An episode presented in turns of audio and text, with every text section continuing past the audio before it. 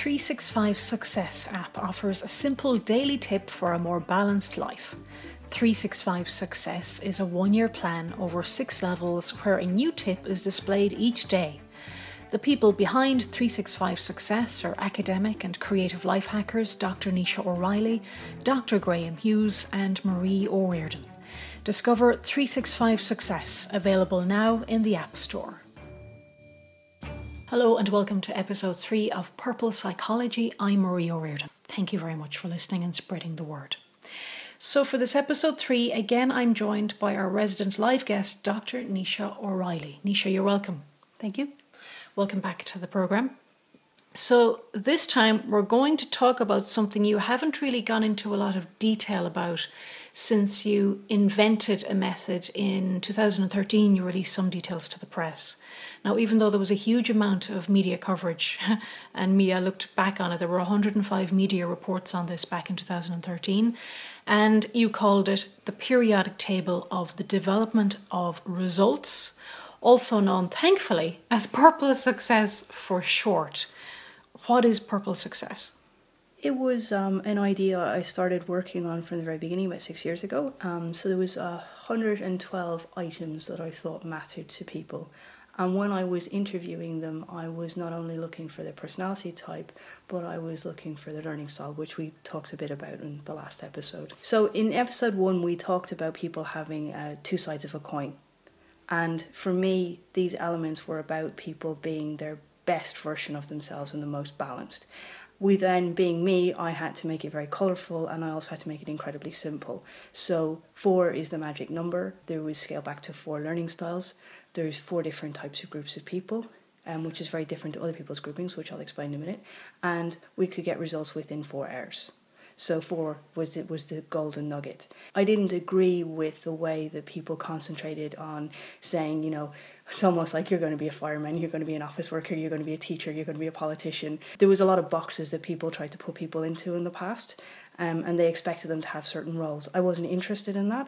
What I was interested in is what they needed to be successful, and also the fact that it became quite apparent to me that different groups of people achieved results in different timeframes, um, which was very, very vital to know, um, especially like when you have older clients coming to you and you want to know why exactly they've repeated the same patterns over and over in their lives, but also when you have younger students and you want to get it right very quickly.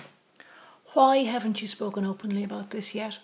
I guess I, I on a lot of days I feel like an um, a combination of Darwin in that I'm not sure the world is ready for it and he sat on his work for almost 20 years and also Alfred Nobel gave you know the bomb to the world. Dynamite. Yeah. He invented dynamite to help construction and look what happened. There is an element of I I know that this can be used for a lot of good. Um, I've used it um, across the span of ages from well, I suppose realistically, sort of young children from five, you can definitely see what's happening right through to 70 year olds, and you've used it only for good. Similarly, I suppose if someone wanted to be really difficult out there, they could decide who, who should achieve, who shouldn't, um, how long it should take everybody, um, um, and there's a very negative aspect to it that scares me. Well, I know since 2013 you've been put through the mill by some very big corporations in the world? Yes, I, think I, we haven't openly dwelt on that fact. Um, and, you know, the, on a day to day basis, it's very hard because um, people look at the success of clients and look at the monetary success. And I can't talk about a lot of my student cases. And sometimes I don't think people even see see the huge picture of what has changed in their lives or what has happened. So I guess what we can make public now, I, I guess our, our friends and family would know anyway, but we have both decided that all of the methodologies will at some point in our lives be made open source. Yes, I think that's very important. It's a very important legacy to leave behind. When you look at these four groups of people, um, and it's really amazing that the world, you know, can can be broken down as these four different different categories of people and what matters to them. Two of them, um, it's all about them, and they expect the world to revolve around them. You know, um, and two sets of people are are really it's it's they're really affected by the environment and the people around them, and and what happens. So they they completely set each other off. And, and that's quite fascinating to look at that and to even look at it in a global context in terms of politics and things that are happening in the every, everyday world. So this is universal. The periodic table of the development of results, purple success, can be used with children as you're working with children right now, young kids, teenagers, adults, and people, you know, blooming in life in later life. Yeah, and, and it's very interesting. Like, there's one group of people who always are incredibly misunderstood. They come to me, you know, nobody ever gets them. They they they, they come with a whole consistent string of labels attached to their name.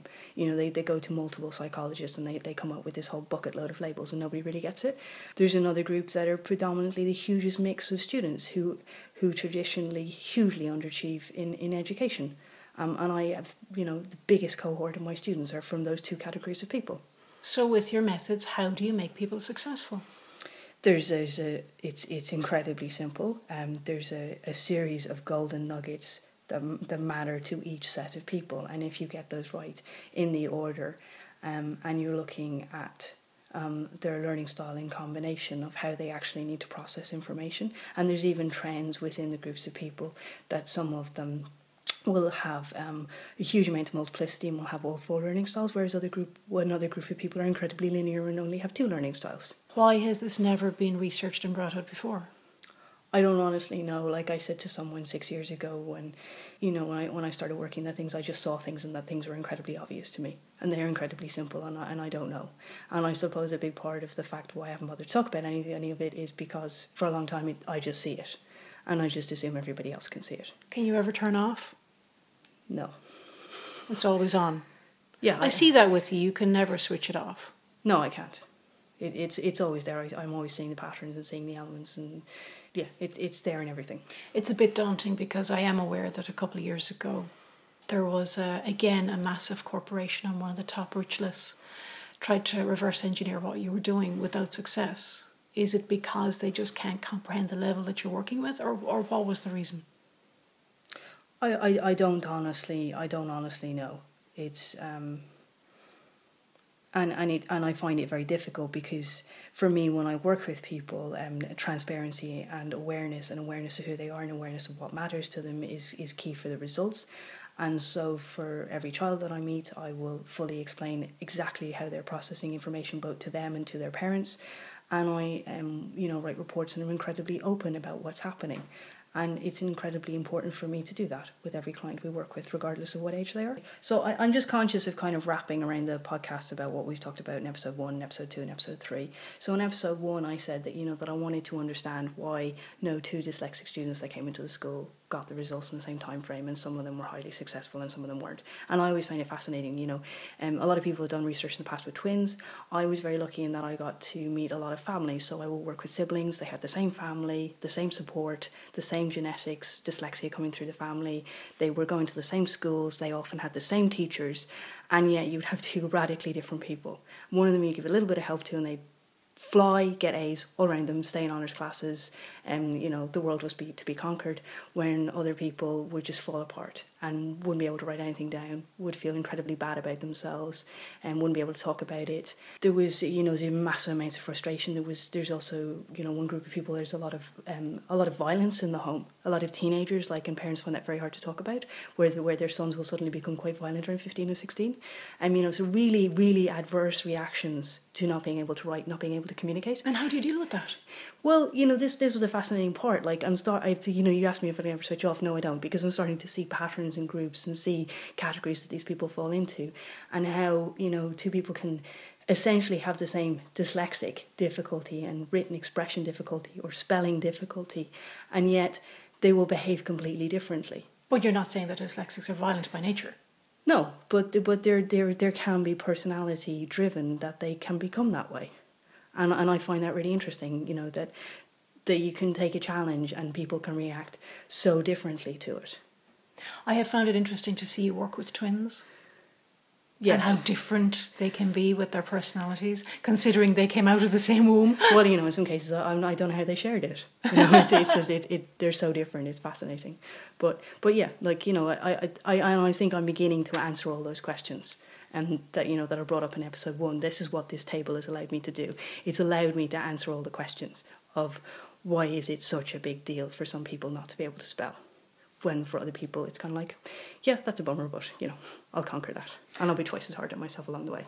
Why do you think this podcast is having such a reaction from people around the world? Because it's about real people, and it's. Um, I think when when when you get it right with a book or a film, it's because people can see themselves in it and there's an element of themselves, which is why I'm trying to be so generic and talk about all the different types of people and the different scenarios and the different situations and the different reactions and you know the different needs and you know if you get that right in a book somebody can find themselves in somebody in the book. So everyone sees themselves? Yeah. In what you're doing? Yeah. But okay. it's about everybody that makes sense. I'm really enjoying this series. This is Purple Psychology. That was episode three. We'd love to get your questions. You can email me success at theforevermethod.com. Success at theforevermethod.com. Dr. Naoise, you open to answering those questions as yes, well as we go on in yes, the series?